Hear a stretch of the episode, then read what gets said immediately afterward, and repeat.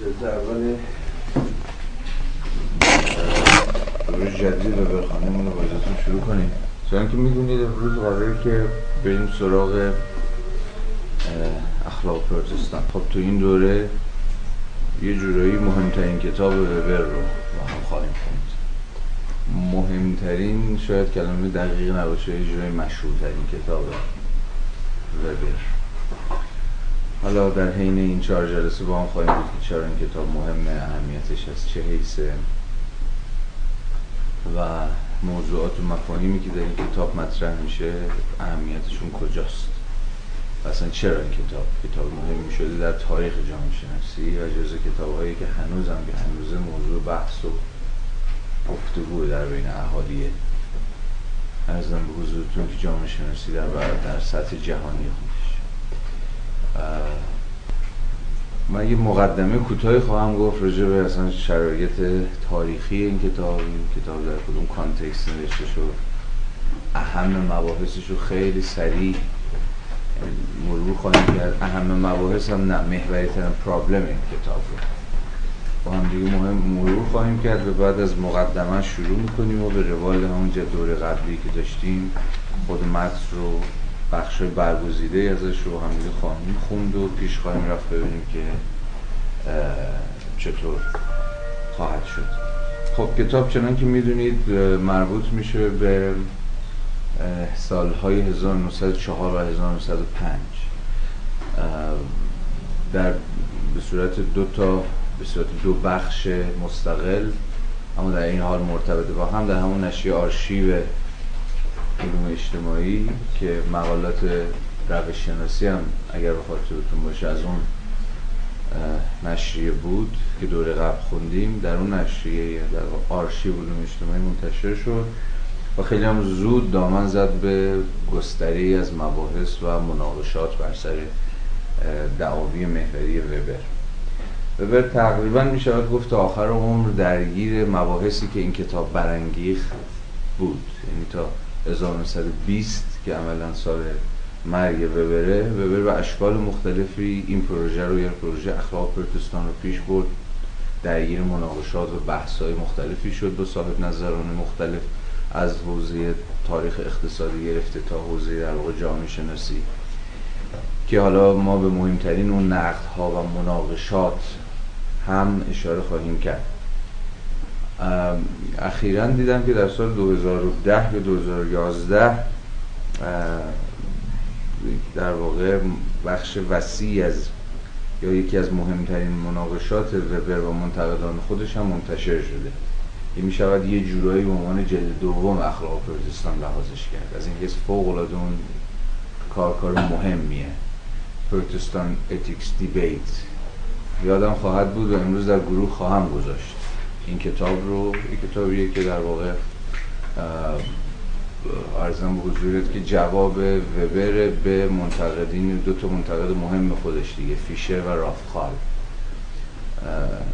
در اون کتاب اومده و بسیاری از ابهامات این کتاب، بسیاری از صورتبندی های این کتاب که در این نسخه اولیه به شکل خیلی در واقع شاید کلی، شاید گم، شاید مبهم اومدن، در اون جوابیه‌ای که وبر نوشت به تفصیل که تقریبا هم حجم این کتابه در واقع توضیح داده شده، شفاف شده و روشن شده. جای ترجمه خب فارسی ازش طبعا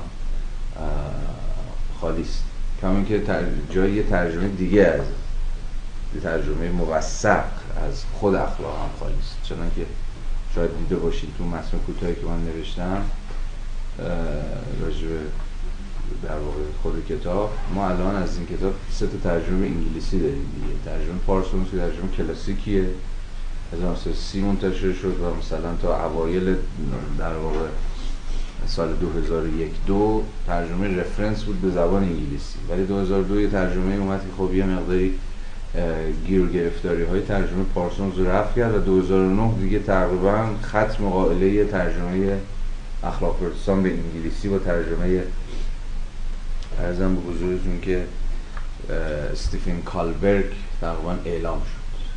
ترجمه خیلی معتبره، ولی من هرچه گشتم متاسفانه نسخه این نسخه کالبرگ رو، ترجمه دو هزار و نه کتاب رو پیدا نکردم. این ترجمه به فارسی هم سه ترجمه داریم که خب یکی از یکی بدتر، این قابل تحمل ترین میشه به ترجمه آقای رشیدیان و خانم منوچهری کاشانی، ولی خیلی ایرادهای خاص خودشو داره، ارزم بزرگ بی‌دقتی‌های خاص خودشو داره، فارغ از اینکه اصلا خود متنی که مبنای ترجمه بوده، یعنی نسخه پارسونز هم نسخه الان دیگه میدونیم بسیار پر اشکالی است. مثلا سر یکی از مهمترین مفاهیم که حالا احتمالاً این جلسه یا شاید احتمال زیادتر جلسه آینده بر سرش بحث خواهیم کرد به تفصیل، که اشاراتی هم در دوره روش شناسیمون داشتیم، مفهوم الکتیو افینیتی، مفهوم قرابت گزینشی یا میل ترکیبی یا هر چی که شما ترجمهش میکنید. خب مثلا توی ورژن پارسون ترجمه شده به کورلیشن، به همبستگی، کاملا چیز شده دیگه، آمریکایی شده، یعنی مفهومی که کاملا با نسخه روش تحقیقی که ما سالهاست میخونیم که دنبال در واقع پیدا کردن همبستگی ها بین مثلا متغیر مستقل و متغیر وابستن، خب کورلیشن میگیرن، همبستگی اصلا مثلا رابطه علی رو ما معمولا به شکل همبستگی میفهمیم، تو نسخه پارسونز هم به کورلیشن ترجمه شده، در صورتی که ترجمه دقیقش که بسیار مهمه و یه جورایی اساس کار وبر نشون دادن همین قرابت گزینشی یا میل ترکیبی بین اخلاق پروتستان و روی سرمایه‌داریه، مثلا تو نسخه پارسونز گم شده و ایزن در ترجمه، در تمام ترجمه‌های فارسیش که همشون متناشون ترجمه پارسونز. در صورت من جابجا اشاره خواهم کرد به گیر و گرفتاری همین ترجمه با توجه به حالا نسخه انگلیسی معتبرترش و ایزن نسخه آلمانیش، ولی تا جایی که به ما مربوط میشه همچنان همین اصل ناچاری، همین مبنای کارمون خواهد. نکته مهم دیگه اینه که این کتاب رو اساسا شما باید در بستر آثار، در بستر کلی‌تر آثار ببینید، یعنی خوندن اخلاق پروتستان مثلا یک کار تکین، یک کار جدا افتاده از پروژه جامعه شناسی دین وبر راه به جایی نخواهد برد و گمراه کننده است، کما اینکه در تاریخش هفتاد هشتاد ساله مباحثی که حول اخلاق پروتستان شکل گرفته در واقع محل سوء تفاهم شد، چون پروژه اخلاق پروتستان رو در اون چارچوب کلی‌تر جامعه شناسی دین وبر نمی‌خوندن. یه خوش سلیقگی که کرده پارسونز برخلاف حالا بد سلیقگی‌هاش در ترجمه اینه که مقدمه وبر بر کتاب اخلاق پروتستان، معذرت می‌خوام، جامعه شناسی دینش رو که طرف فکر می‌کنم آخرین متن وبرم هزار و نهصد و بیست، یعنی قبل از مرگ وبر آخرین کتابی که ازش چاپ شد جامعه شناسی دینش بود، یه مقدمه داره که در واقع اونجا وبر کلیت پروژهش رو توضیح میده، اصلا پروژهش چیه و اهمیت اخلاق پروتستان در دل اون پروژه کلیت چیه. پارسونز از سر خوش‌سلیقگی اون مقدمه رو اینجا آورده و این مقدمه‌ای که شما احتمالاً باید خونده باشید، چون قرارمون این بود که بخونید، مقدمه نویسنده، مقدمه پانزده صفحه، مقدمه خود اخلاق نیست. خود اخلاق پروتستان وبر مقدمه نداره، این مقدمه جامعه شناسی دین وبره که سالش پانزده شانزده سال بعد از کتاب نوشته شد و قرار بود که اون پروژه کلی‌تر رو بهتون نشون بده که در واقع سنجش اخلاقیات مذاهب مختلف با حیات اقتصادی سرمایه‌داری بود، یعنی سنجش این که نظام اخلاقی مذاهب بزرگ، حالا چه مذاهب به اصطلاح شرقی، چه مذاهب که به اصطلاح مذاهب که تو بیت المقدس شکل گرفتن، اسلام، یهودیت، خود مسیحیت، آیین کنفوسیوس، هندوئیسم، همه اینا وبر کار کرده بود دیگه روی یکایی که این مذاهب، و آخرین پروژهش هم می‌دونید که اسلام بود که به حال عمرش قطع نداد و مرد. بنابراین اصراری که من دارم و جا به جا در حین خواندن متن با هم دیگه من نشان خواهم داد این اهمیت رو، اینه که باید این کتاب رو در دل اون پروژه اصلی وبر که همون جامعه شناسی دینش باشه که بررسی تناسب اخلاقیات مذاهب بزرگ با حیات اقتصادی سرمایه‌داریه، سنجیده بشه و فهمیده بشه. حالا معنای این چیه؟ تو حین بحثمون کم و بیش عرضم به حضورتون که روشن خواهد. خب بریم سراغ مقدمه نویسنده، همون پاراگراف اول صفحه بیست و یک. وبر در همون ابتدای کار تقریبا هر آنچه رو که در طول عرضم به حضورتون که کتابش و حین پروژهش قراره که نشون بده رو ادعا میکنه. یعنی ما همون پاراگراف اول متوجه میشیم که پروژه وبر چیست. هر کس که در تمدن جدید اروپایی پرورش یافته و به مطالعه مسائل تاریخ جهان اشتغال داشته باشد ناگزیر و به حق با این سوال روبرو میشه: پیدایش آن پدیده‌هایی از تمدن را که در غرب و فقط در غرب خط سیری تکاملی با اهمیت و اعتباری جهان شمول لااقل به زمین ما را طی کرده‌اند باید به کدام ترکیب از موقعیت‌ها نسبت دهد؟ کل پروژه وبر تلاش برای پاسخ به همین یه سوال. چرا پدیده‌های اجتماعی در غرب و فقط در غرب، تمام تلاش وبر اینه که بگیم بخش دوم نشون بده دیگه، چرا فقط در غرب، چرا جاهای دیگه نه؟ خواهیم دید که همه دیگر مطالعاتی که وبر راجع به اسلام، راجع به هندوئیسم، راجع به کنفوسیوسی کنفوسیون چی کنفوسیونانیسم، یه چیزی توی مایا یهودیت و غیره و غیره کرده، در واقع تلاش بر اینه که چرا از دل مذاهب به اصطلاح غیر غربی، یعنی مذاهبی که در قلمروی غیر از غرب و مشخصا وقتی داریم از غرب حرف می‌زنیم منظور رو بر اروپای غربی و آمریکای شمالیه. یعنی از از جغرافیایی هم ببر کم و بیش تصور روشنی از غرب داره. چرا فقط در غرب یا در دل مذاهب غربی بود که این پدیده ها شکل گرفتن؟ مشخصا در این کتاب منظورش از این پدیده ها یه چیز خیلی روشنه دیگه: سرمایه داری. چرا شما سرمایه داری رو در دیگر تمدن ها یا به تعبیر شاید وبری‌تر در دل دیگر مذاهب بزرگ ندارید؟ چرا خواستگاه سرمایه داری؟ این خیلی پروژه مهمه برای فهم پروژه وبر.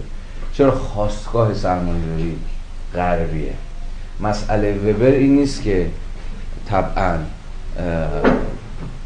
از قرن هجدهم و شاید به تعبیر بهتر از قرن نوزدهم به بعد سرمایه داری جهان گستر شد.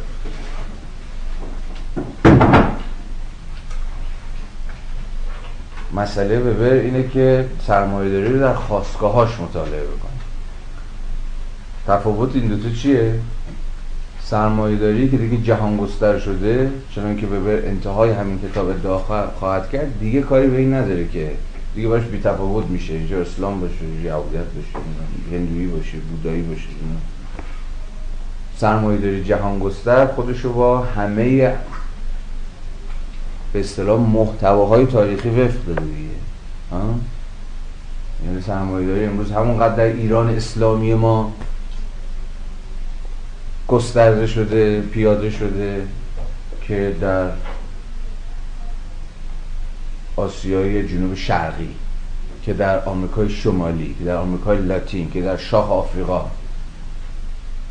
مسئله وبر جهان گستری پسینی سرمایه داری نیست. خب یه همه رو گرفته دیگه.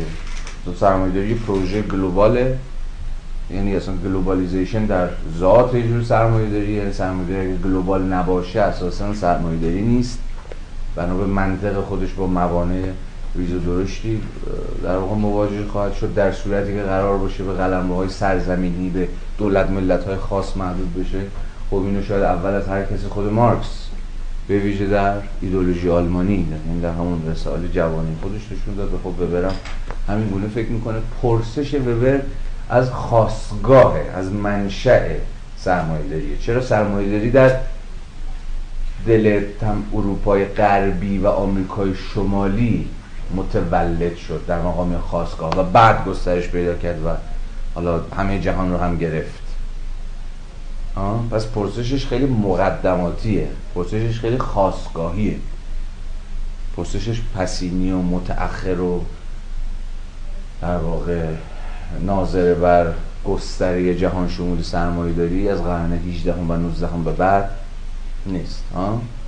چون این حواسمون به این سوال نباشه، به این پرابلم وبری نباشه، ممکنه هم اول کار ازم از خودمون سوال کنیم دیگه. خب سرمایه‌داری که دیگه این دین و اون دین اینا نمیشناسه، همه جا هست، همه جا گسترده شده، همه جا پخش شده. پس این سوال وبر سوال بیجاییه. چرا این میخواد تناسبش رو با صرفا یه محتوای خاص، یه دوره تاریخی خاص، یک به قول خودش اتیکس خاص بررسی بکنه؟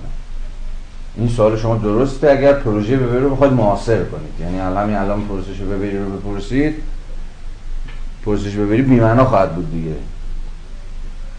تو این دلیل که تو سرمایه‌داری هم چند گفتن همه جا هست دیگه. و از همه مهم‌تر سرمایه‌داری چی شده؟ هر چقدر پیشتر اومده، فرمالیستی تر شده. فرمالیستی یعنی چی؟ سرمایه‌داری سوری شده، فرمالیستی شده. چی می‌فهمید؟ آره دیگه. یعنی فارغ از اینکه در دل کدام وضعیت تاریخی، کدام روی کدام محتواها سوار بشه، میتونه خودشو پخش کنه. سری قواعد سوریه دیگه، سری قواعد فرماله، مثل ریاض مثلا مثل ریاضیات. ها؟ قوانین سوریه ریاضی دیگه کاری به این ندارن که اینجا دارن مثلا به کار میرن یا اونجا دارن به کار میرن. در هزار سال پیش دارن صورت بندی میشن یا در زمان متأخر دارن صورت بندی میشن. فرمالیستی بودنشون، قابلیت سوری سازیشون، این اجازه جهان گستریشون و امکان یونیورسال شدنشون رو فراهم میکنه. سرمایه‌داری در واقع سرمایه‌داری هر چقدر که پیشتر و پیشتر و پیشتر اومده، بیشتر خودش رو از وابستگی به محتواهای تاریخی خاص جدا کرده و فرمالایز کرده خودش رو، سوری سازی کرده خودش رو. باز خود این حرف رو وبر در نهایت دقت و در نهایت ظرافت در انتهای کتاب، چهار پنج صفحه آخر کتاب که چهار پنج صفحه بسیار مهمی هم هست، بیان میکنه که حالا به مرور بهش خواهیم رسید. ولی به هر حال باید حواستون به این نکته‌ای که گفتیم جمع باشه که پرسش وبر از شرایط خواستگاهیه، یه جورایی از نقطه صفر سرمایه‌داری. شرایط تکوین سرمایه‌داری چیست؟ چرا اینجا و چرا نه جای دیگه؟ همونقدر که چرا اینجا برای وبر مهمه در این کتاب، چرا نه جای دیگه در دیگر آثار وبر براش مهمه. چرا سرمایه‌داری در دل افاق پروتستان میشه این کتاب؟ به شکل ایجابی میخواد به شما نشون بده که چی ها چیا بود، در چه مؤلفه‌هایی بود در اخلاق پروتستان که باعث شد از دلش چیزی چون سرمایه‌داری ممکن بشه. یعنی پر... یعنی یه پرسش ایجابی و طبعا پاسخ ایجابی. اما مجموع... ولی اون پرسش سلبی وبر، یعنی چرا جاهای دیگه نه، چرا مثلا در آیین کنفوسیوس نه، چرا در اسلام نه، چرا در هندویسم نه، برمیگرده به دیگر آثار وبر. یعنی جای کاری که در دیگر آثارش سعی کرده انجام بده. یعنی به اینه به ما نشون بده که چرا اسلام ظرفیت اینو نداشت که از دل سرمایه‌داری در بیاد، چرا آیین هندویسم عملاً یه جوری ضد سرمایه‌داری بود. ها؟ بنابراین باز به این سوی پرسش سلبی ایجابی وبر باید دقت کنید. تا جایی که اخلاق مربوط میشه ما با یه پروژه ایجابی سر کار داریم. چرا در غرب و فقط در غرب عالی؟ ولی اگر چنان که قول و قرارش رو گذاشتیم بریم روی مطالعاتش راجع به اسلام و در واقع کارهای وبر راجع به اسلام بخونیم، فقط اونجا با یه سوال سلبی سر کار داریم. چرا اسلام نه؟ چرا اسلام سرمایه‌داری نه؟ آه.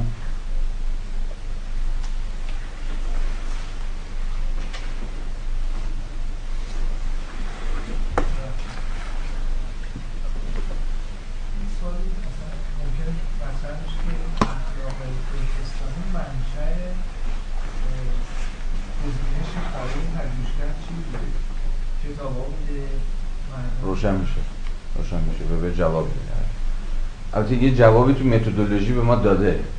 حالا دو تو دوره‌ای که متدولوژی رو خوندیم میتونید حدس بزنید دیگه ما با چیز از حیث متدولوژیک با چی سر کار داریم اینجا توی مفاهیم وبری. هم اخلاق پروتستان هم روح سرمایه‌داری از حیث مفهومی برای وبر چی اینجا؟ داری میگید آه ایدال تایپ هم. حالا باز ایدال تایپ چه که بحث کردیم ولی باز بحث خواهیم کرد، چون به باز برمیگرده، چون باز روشن کنه دیگه که وقتی این مفهوم سرمایه‌داری رو چجوری ساخته، چرا دستور این مؤلفه ها گذاشته، چرا این مؤلفه ها رو برجسته کرده، مؤلفه های دیگه رو برجسته نکرده. آه؟ به ویژه در خود مقاله عینیت اونجا که داره ایدال تایپ رو توضیح میده امیدوارم خونده باشید، اگر نه به من یادآوری بکنید. دقیقاً امشب در گروه صفحه‌ش هم خواهم گذاشت، چون یک صفحه هم بیشتر نیست، خیلی توضیح که کمک میکنه بفهمید ایدال تایپ دیگه کتاب ساخته که اخلاق پروتستان بر مبنای چی ساخته شده. چون این سوال هست دیگه، اخلاق پروتستان مگه مؤلفه‌های خیلی ثابت و روشن و واضحی داشته که تعداد آدم‌های مختلف و پروتستان‌های واقعی میتونست اخلاق‌های متفاوتی وجود داشته باشه؟ چیه این اخلاق؟ میانگین این اخلاق‌های متفاوته؟ خب اولین حرفی که وبر به شما خواهد زد اینه که اصلا فکر نکنید ایدال تایپ یه مفهوم میانگینه دیگه. یعنی ما کسرت‌ها رو جمع می‌کنیم، مثلا تقسیم بر چیز می‌کنیم، یه چکیده یه میانگینی ازشون می‌گیریم، میشه ایدال تایپ. اصلا ربطی به میانگین نداره. برجسته‌ترین مؤلفه‌هایی که شما ممکنه در همه عناصر جزئی که قرار رو مؤلفه رو نمایندگی بکنن نبینید، اما به شکل کلی بر اون گستره اون مصادیق خودش حاکمه. باز روشن‌تر بحث می‌کنیم سرش، ولی به خاطرم بیارید که در واقع ارجاع دقیق به شماره صفحه مقاله عینیت بدن که دقیقاً کجا همین بحث رو مطرح می‌کنیم راجع به ایدال تایپ در واقع فرد پروتستان که در این کتاب مبنای تحلیلشه. خب با اجازه‌تون ادامه بدیم. تنها در غرب است که علمی که امروز مرحله تکامل آن را معتبر می‌دانیم به وجود آمده است. البته شناخت‌های تجربی، تأملاتی درباره مسئله عالم و حیات، حکمت‌های عمیق فلسفی و الهیاتی در اقالیم دیگر نیز پدیدار شدند. گرچه فیلمسل تکامل همه جانبه یک الهیات منتظم، الهیات سیستماتیک نمیشه، مخصوص مسیحیت متأثر از هلنیزم بوده است. فقط در اسلام و برخی فرقه‌های هندی مراحل اولیان را مشاهده می‌کنیم. در نقاط دیگر به ویژه هند، چین، بابل و مصر نیز شواهدی از شناخت‌ها و رصدهایی با دقت فوق‌العاده به چشم می‌خورد، اما آنچه که اخترشناسی در بابل مثل هر جای دیگر کم داشت و جهش علم کواکب در بابل از این بابت عجیب‌تر است، مبانی ریاضی این علم بود که نخستین بار توسط یونانیان فراهم آمد. در ادامه هندسه رو مقایسه می‌کنم، میگه هندسه اثباتی باز فقط شما در غرب می‌بینید که سرکردش بوده شد. در پاراگراف بعدی مطالعات تاریخی رو صحبت می‌کنه، میگه جور روش مطالعه تاریخی که ما یه جورای تبارش به توسیدید برمیگردنی همون تاریخ نگار مشهور یونانی رو باز شما در دیگر جهان نمیبینید به این شکل، با این صورتبندی، با این ارزم به حضورتون که قدرت نطفه پر... قدرت ایده پردازی. گرچه بعضها و نطفه هاشو مثلا میشه در هندوستان تا حدی پیدا کرد، ولی اینها از نطفه و بذر رو اینها فراتر نمیره، بالنده نمیشه و به بلوغ ارزم به حضورتون که نمیرسه. در پاراگراف بعدی هنرها رو مثال میزنه. یکی از مهمترین کارهایی که وبر کرده دقیقاً چیز رو توضیح داده دیگه، آرت چجوری بود رشنال شده، و از همه مهمتر کاری که خود وبر انجام داد روی موسیقی دیگه، عقلانی شدن موسیقی در غرب اصلا یعنی چی. اخیراً دیدید حتما دیگه کتابش به فارسی هم ترجمه شده، عقلانی شدن موسیقی در غرب.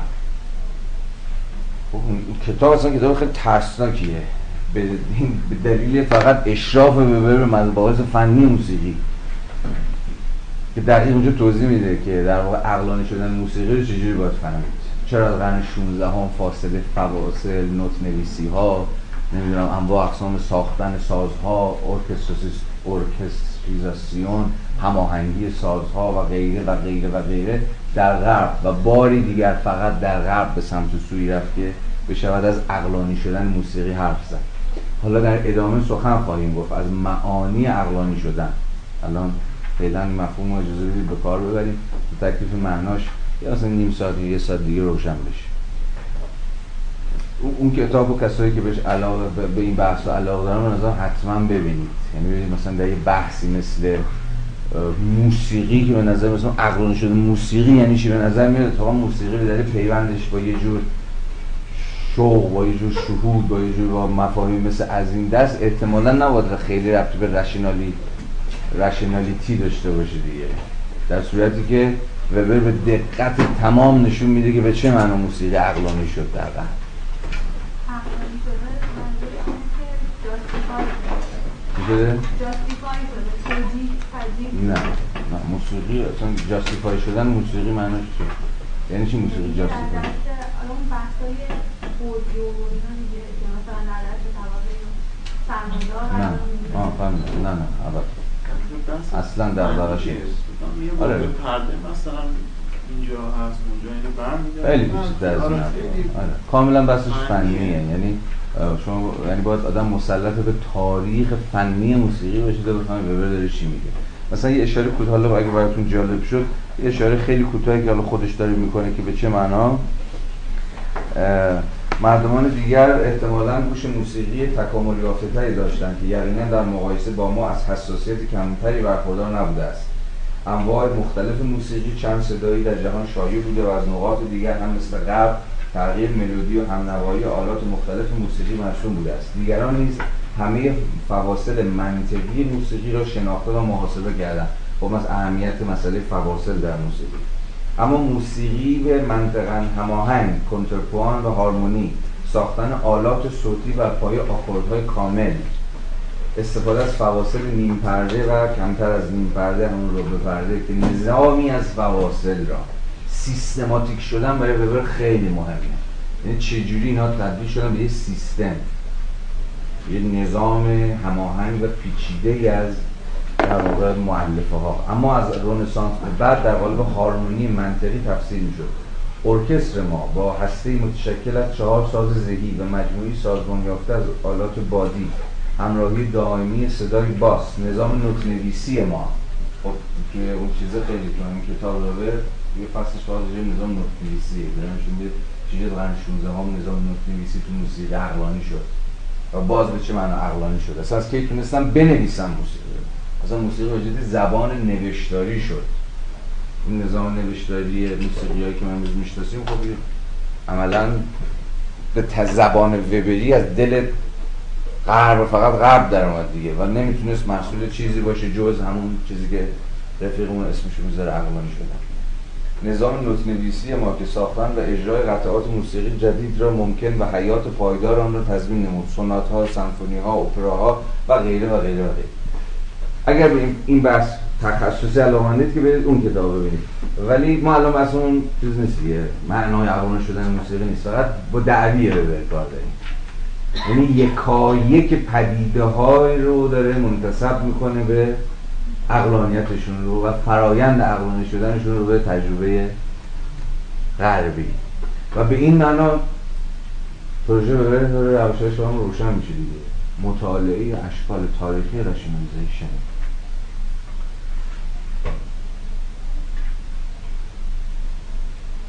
یعنی چگونه باید نشون داد که عقلانی شدن در حوزه‌های مختلف اتفاق افتاده، چگونه با تاریخ این عقلانی شدن‌ها را نوشت. وبر تاریخ دو تا از این عقلانی شدن‌ها را دقیق به شکل تحریر درآورده. یکیش عقلانی شدن زندگی اقتصادی که تمثالش میشه، که فرماسیونش میشه همون سرمایه‌داری. چون به نظر وبر سرمایه‌داری چیزی نیست جز نهایت عقلانیت اقتصادی که بشر تا امروز تونسته ابداع بکنه. حالا با همه تنش‌ها و همه گیر و گرفتاری‌هایی که سرمایه‌داری با خودش داره که وبر به روشنی نسبت بهشون مشرف بود. می‌دونید هیچ وقت مثل یک بورژوای خوشحال از سرمایه‌داری حرف نمی‌زد. همواره سویه‌های انتقادیشون نسبت به سرمایه‌داری هم داشت. حالا باز تکلیفش روشن خواهد شد. و موسیقی باز یکم دیگه جلوتر بریم به عرضم بزرگتون که این مبحث برمیگردیم و یه قیاس خیلی صریح و سریع بین وبر و فوکو انجام خواهیم داد. این چقدر پروژه در واقع فوکو به یه تعبیری متأثر از پروژه وبریه. به چه معنی؟ حالا ادامه خواهیم. باز میاد تو معماری، تو معماری باز مفصل برامون از عقلانی شدن حرف میزنه که چرا توانایی‌های توانایی تکنیکالی در معماری غربی شکل گرفت، مثلا در ساختن تاق تاق‌ها که دیگر تمدن‌ها باشون آشنا نبودن. من نمیخوام این بخش رو بخونم، فقط پرابلم اون پاراگراف رو میخوام بگم تا در واقع رد بشیم. اینا مصادیقیه که داره داره برمی شما رو داره ارزم به حضور شما فرایندهای عقلانی شده.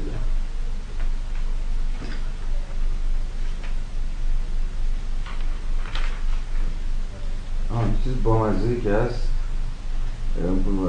در واقع وسط پاراگراف دوم صفحه بیست و سه، همین امر در مورد حل مسئله گنبد در البته اصل فنیان از شرق به وام گرفته شد و عقلانی شدن کلاسیک هنر و غیره. حل مسئله گنبد اینو به شکلی که پرانتز از من بپذیرید.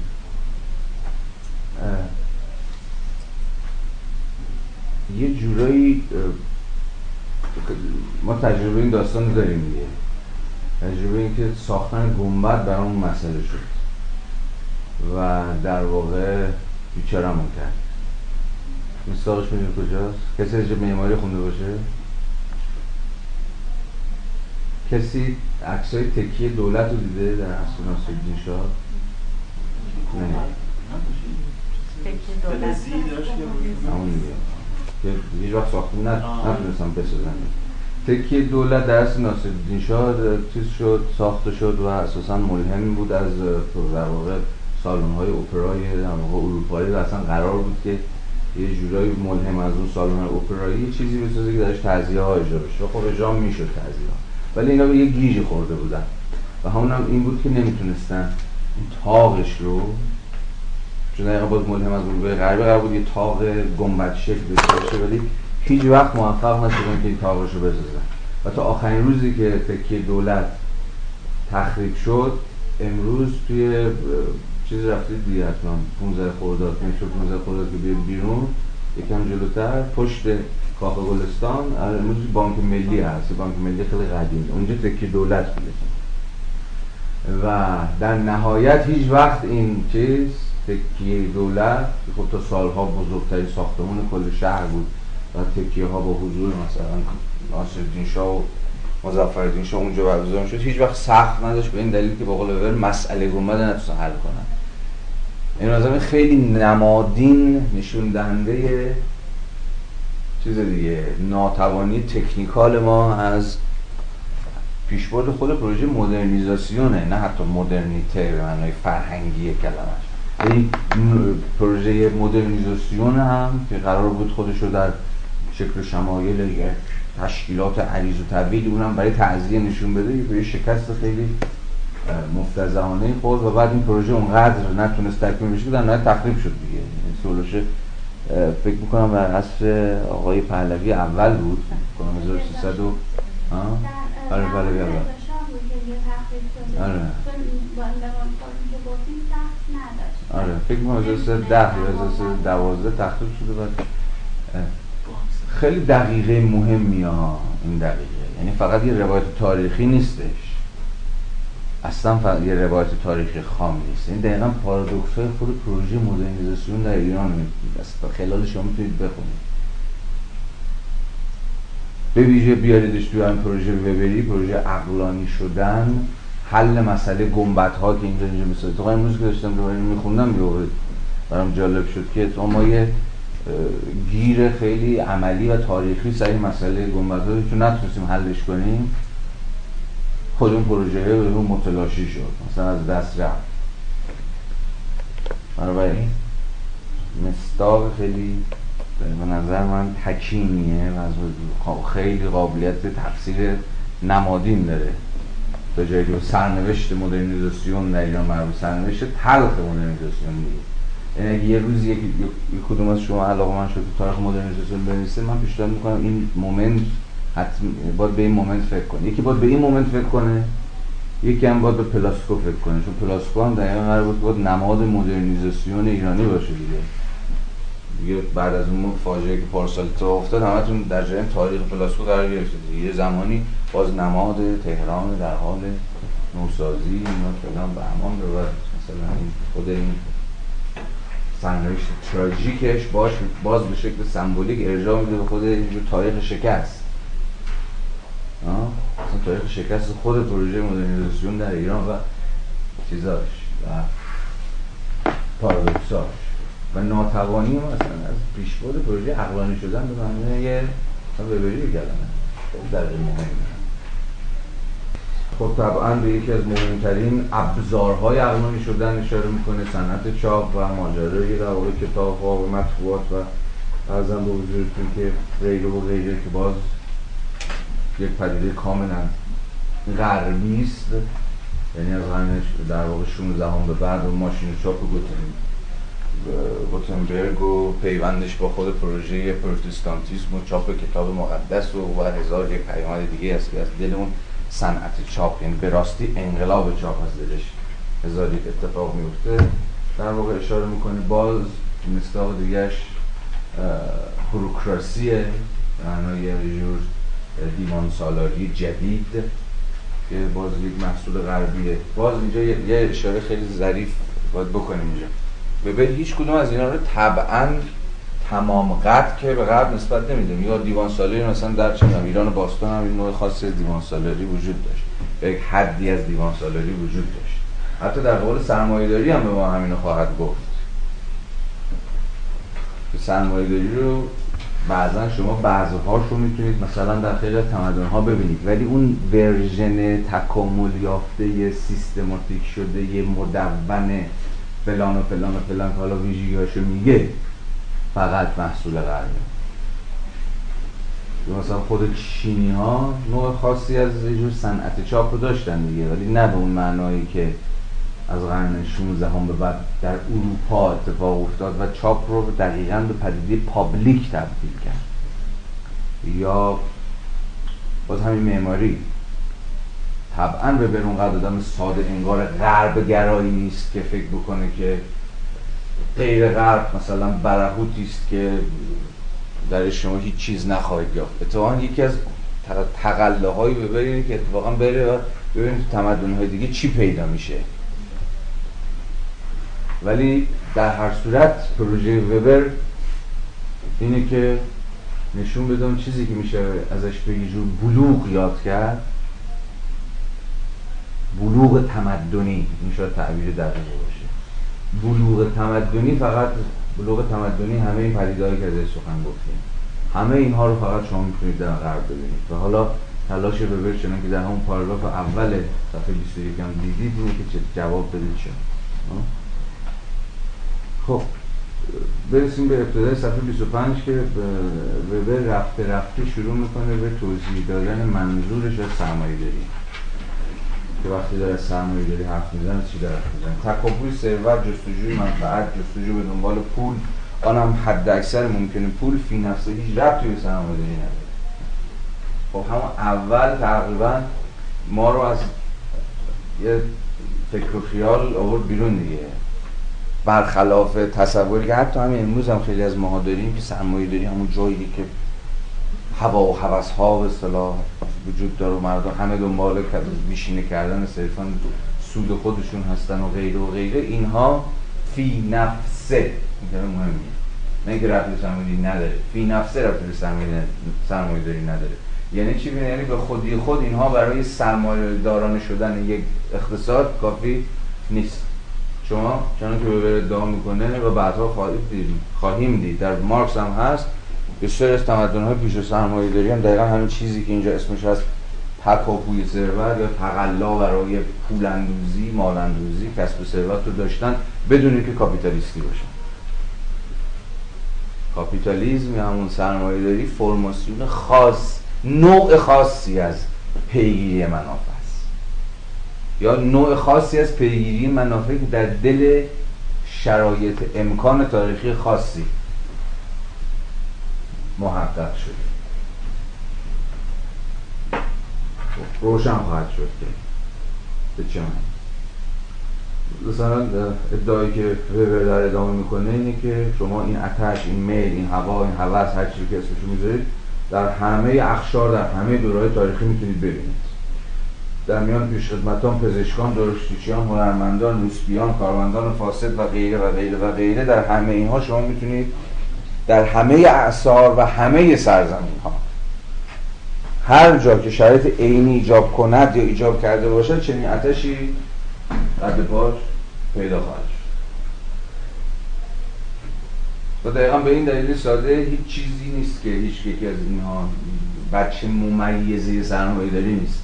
تلاش ببرینی که بچه ممیزه سرمایه داری رو پیدا بکنه، یعنی اون چیزی که سرمایه داری رو اشکال از اشکال غیر سرمایه داری تمیز خواهد داد. بعدا خواهیم دید که اونم مثلا سه ماه دیگه به میریم سراغ کاپیتال، اونجا خواهید دید که تلاش مارکس چیه، مارکس چه جوری سعی میکنه بگه کاپیتالیسم چیست، بچه تمایز کاپ... کاپ... کاپیتالیسم و پیش و کاپیتالیسم چیه. یعنی اساساً تعریف ارزم به حضورتون که تلاش فرماسیون های مختلف میباید معطوف به همین پرسش بشه دیگه.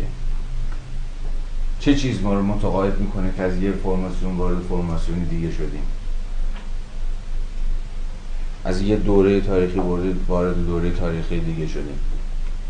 حالا وبر به ما الان حالا پاسخ خودشو در چند صفحه آینده خواهد داد. برمی‌شماره دیگه یک دو سه چهار، اینا ویژگی‌های عامیه که سرمایه‌داری رو میکنه سرمایه‌داری به مثابه چی؟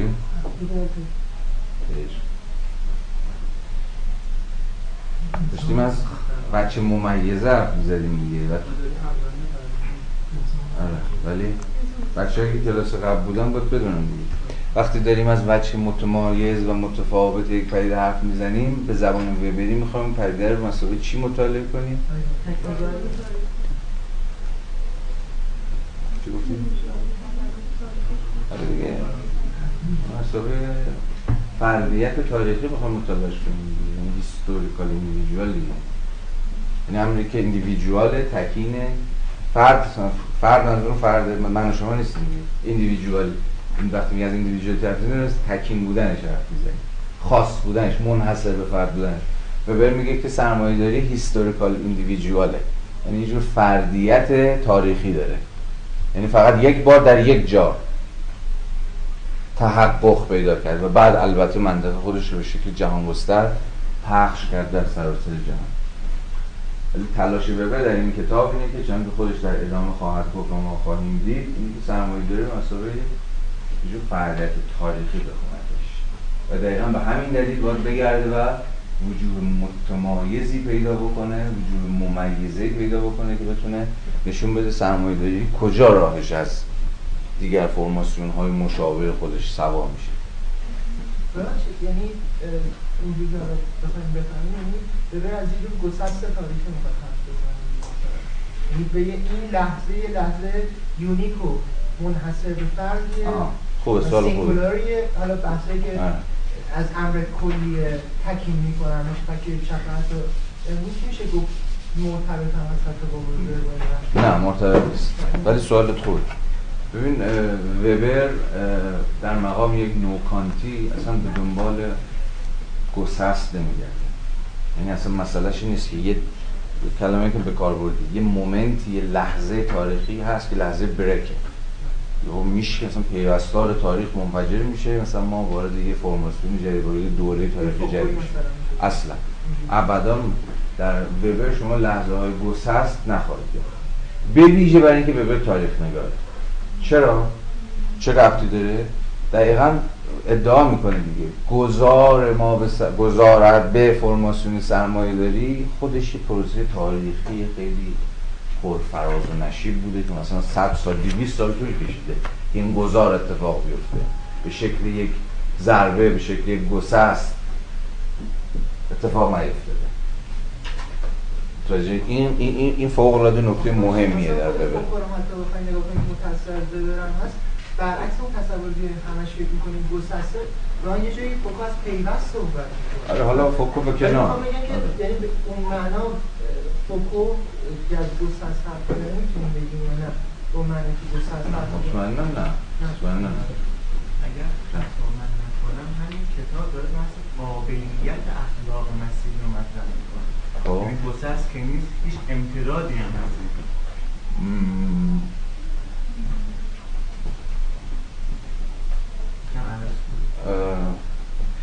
آره میفهم دارم فکر میکنم بردت درسته یه نکته بدیهیه آره بدیهی کلمه خوب نیست روشن روشن روشنه یا حداقل من فکر میکنم روشن و اینکه وبر متفکر گسست نیست این خیلی نکته مهمیه یعنی در فهم اصلا نوع تاریخ نگاریه وبری یعنی سلبی نگاه میکنه به سایر ادیان داره بررسی میکنه شاید در اونها همچین قابلیتی نیستش بله تو پرسش از همین جور قابلیت ها و پتانسیل های درونی ولی دارم به این فکر میکنم که مسئله پرسش از قابلیت ها چه ربطی به مسئله تداوم یا گسست داره این بس میذاریم بمونه حتی تکلیفش منظرم روشنه وبر رو اساسا نباید دانسته متفکر گسست همین وبر به اتکای سرقه های تاریخ نگارانش تمام تلاشش اتفاقا اینه که این گذار تدریجی رو نشون بده چگونه این گذار تدریجاً اتفاق میفته و گسست وار نیست حتی این رو تو خود مارکس هم میشه این تو خود مارکس هم خیلی محل بحثه میدونید این کتابی هم که اخیراً چاپ شده به نام بحث برنر اگر دیده باشید دیدیم؟ نیدیم؟ همین حسن مرتضوی ترجمه کرده نشر ثالث هم منتشرش کرده برنر دیبیت اصلا چی دیبیت چیه؟ دعوای خود مارکسیستاست برمی‌بره همین سوال که آقا مارکس میگفتش که گذر از فئودالیسم به سرمایه‌داری یک گذر انقلابیه یعنی مدتری باید یعنی بس میگیم گسست یعنی دارم انقلاب حرف میزنیم دیگه ها یه گسست انقلابیه یه گسست مستند تاریخیه و یه جورایی درون مارکسیسم ما الان هنوز هم دعوایی داریم به این مارکسیستا و اینا مهمه برای خود مارکسیستا برای گذر به پس و سرمایه‌داری دیگه این گذر به پس و سرمایه‌داری هم لزوماً باید به شکلی لحظه گسست انقلابی اتفاق میفته و بگیم پریدیم توی پس و سرمایه‌داری یا نه چون که خیلی دیگه معتقدن خود این گذار هم میباید گام به گام آه و آهسته آهسته به واسطه فعالیت بخشیدن به پتانسیل های درونی خود سرمایه‌داری برای تبدیل شدنش به ضد خودش فهمیده بشه. اگر این موضوع مثلا براتون جالبه بحث برنر رو ببینید. در تو بحث برنر گذر از فئودالیسم به سرمایه‌داری یا اینی که من میگم یعنی گذر از سرمایه‌داری به پس از سرمایه‌داری ولی سوال اینه گسست یا تداوم سرمایه‌داری نتیجه تداوم فئودالیسم و رفته رفته کمرنگ شدن رفته رفته از تک و تا افتادن مؤلفه‌های در واقع فئودالیستی یا نه در یک لحظه تاریخی ما از شر فئودالیسم خلاص شدیم و سرمایه‌داری سرکلش پیدا شد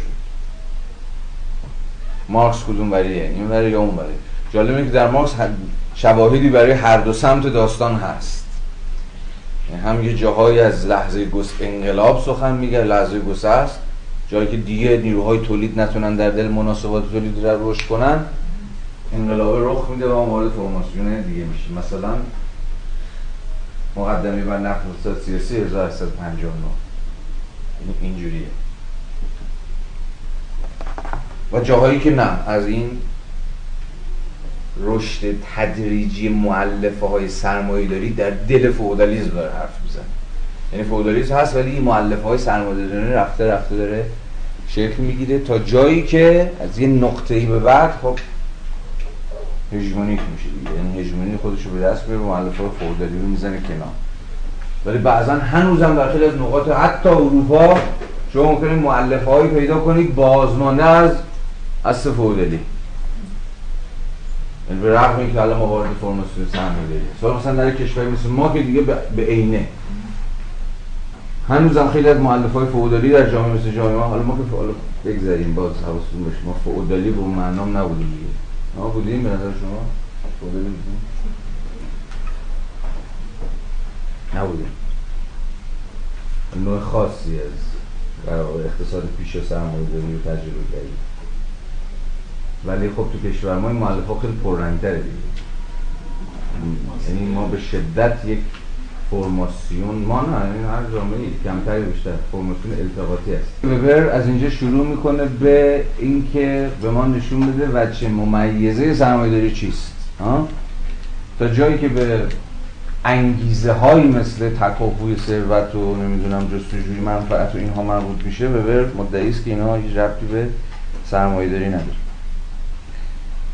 انصراف از این مفهوم ساده لوحانه از سرمایه‌داری باید جزء الفبای تاریخ تمدن قرار بگیرد. روشن چی می‌گید ها؟ یعنی مفهوم ساده لوحانه سرمایه‌داری بذارید کنار. سرمایه‌داری یعنی زیاده خواهی، یعنی حرص و آز، یعنی هواهای نفس. این دریوری‌ها رو بذارید کنار. حرص بی‌پایان برای تحصیل ثروت به هیچ وجه با سرمایه‌داری یکی نیست تا چه رسد به روح به آن. راجع به مفهوم اسپریت جلسه آینده بحث کنیم. فوق‌العاده مفهوم مهمیه دیگه. من یه جور تاریخ اسپریت رو در فرهنگ آلمانی مثلا واسه شدم چیزی بنویسم نامم میاد. مفهوم اسپریت در فرهنگ آلمانی از هگل تا وبر. ها؟ آلمانی‌ها خیلی با این مفهوم روح که حال میکنن، نمیدونم چرا. از پیداشناسی روح هگل تا روح سرمایه‌داری یا از حتی قبلتر از وبر ها زایدگایست، روح زمانه. ها درست درست کردم؟ ها؟ حالا ولش کن. آره. همین زایدگایست یا روح زمانه و بعد خود خیلی مفهوم مهمی است. خود وبر در فصل اول راجع به فصل دوم ببخشید راجع مفهوم روح صحبت خواهد کرد که جلسه بعد نوبتش خواهد رسید و ما از بر سرش سخن خواهیم گفت. بلکه سرمایه‌داری میتواند ها مهم مهم ریش خط بکشیم. بلکه سرمایه‌داری میتواند بیشتر با رام کردن این غریزه غیر عقلانی یا لااقل با تعدیل عقلانیان یکسان باشه. یعنی چی؟ یکی ما بگه چرا اتفاقا وبر برخلاف داره ادعا میکنه، میگه نه تنها سرمایه داری با این زیاده خواهی و نمیدونم حرص و آز و هواهای نفس به شکل بیواسطه و خام خودش یکی نیست، بلکه بیشتر با مهار کردن و کنترل کردنش اتفاقا در پیونده. نوبت داریم دو نفر میتونن صحبت کنن. مدیریت حال میکنیم؟ همچنان که خودش جلوترم میگه میگه اتفاقا تحول سرمایه‌داری از یک کف نفس عجیب غریبی میده، در واقع مراقبت از نفسی که یا صرف باید بکنه فرد که به این در واقع برسه و نشون میده سبیه های اخلاق مسیحی و مثلا اخلاق پروتستان و که ریشه های تاریخیشون میاد به ما نشون میده. درسته؟ یک دو استاد مذهب این زیاده خواهی که میفرمایید کنیم به یه معنا بگیم؟ نمیفرمایم، میگویم میفرمایم نه، میگویم نه، به اون شخص مفرد بزن. خب به اون معنایی که دورکیم صراحتاً نظر خودش رو تو ابتدای تقسیم کار و کار دیگرش اون جهانبینی خودش رو نسبت جهانبینی انسان شناختی خودش رو نسبت به اون انسان به صورت جهان شمول میگه که انسان یه موجودیه که یه روحیه یه ارضا نشدنی داره. اینجا هم وبر در واقع داره صراحتاً حالا یا با یه کمی ابهام اون نظر جهانبینی خودش نسبت به انسان که اون انسان اون زیاده خواهی و کسب منفعت هرچه بیشتر اون یه چیزیه که انگار گسستی درش نیست، همیشه در تاریخ انسان وجود داشته ولی ابزار ارضای این انگار تغییر میکنه. حالا متأثر از اون اخلاق پروتستانی ابزاری که از منفعت که مثلا یه زمانی زور و غارتگری بوده اینجا تبدیل میشه به یه روند سیستماتیک و عقلانی. درست حرفت. به زبان جامعه شناسانه چی میشه؟ همه احساسات ما، همه فیلینگ های ما به میانجی فرهنگ، به میانجی تاریخ، به میانجی سنت ها وجود دارن. چیزی گفتم؟ یعنی تاکید، من یه سوال دیگه هم بگم قبل مزار، یعنی تاکید بر این نگاه هایی که مثلا کلاسیکا مثل دورکیم، زیمل یا مارکس یا وبر به, به وجود انسان دارن، شاید یه ذره اگه تاکید بشه بعد این قضایی ها مثلا همین بحث که به صفحه بیست و پنج کرده، شاید بر اون قضیه اون بحثایی که نمیدونم تفرد تاریخی و عدم امکان جامعه علم جامعه شناسی و بومسازی و فلان اینا هم کمک کنه، یه گفت یه دیالوگ بشه برقرار کرد با این افرادی که میگن که ما نمیتونیم جامعه شناسی، آدم ها متفاوتن، فرق دارن. اونو که نمیتونستم دیالوگ کنیم، چرا فکر میکنیم دیالوگ کنیم؟ یا کسایی که مثلا از زاویه پست مدرن، دیدگاه پست مدرن میگن ما نمیتونیم جامعه شناسی. خب بعد این چه کمکی به ما میکنه؟ این که توی جلسه اون هم چند روز پیش بعد چند نفر حالا افراد از همین زاویه میگفتن که ما نمیتونیم جامعه شناسی داشته باشیم، چرا؟ مطالعات فرهنگی داشته باشیم، چون که آدم ها متفاوتن، چون که نمیتونیم حرفای دورکیم رو تکرار کنیم، حرفای وبر رو تکرار کنیم. آه حالا فهمید. خب بذار منم بگم چجوری میشه این حرف صورت بندی کرد. ببین اون چیزی که داشتم میگم رو دوباره تکرار کنم. ببینید اصلا جامعه شناسی قرار یه چیز رو حالی کنه به معنی.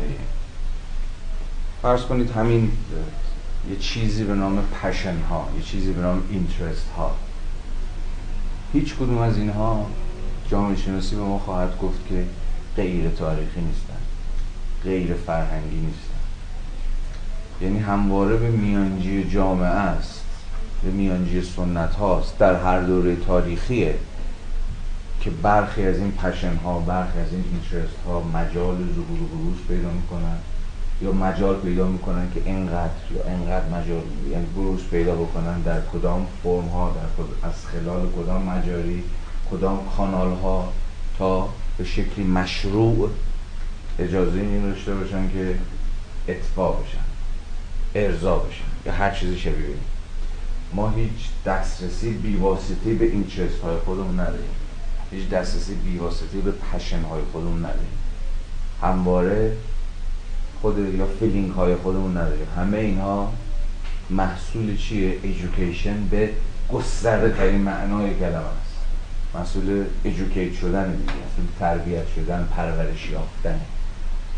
دوره های تاریخی هستن که به شما مثلا مجال این رو میدن که اتفاقا پشنهای خودتون آزاد میکنید، حالا به, ش... به شکل مثلا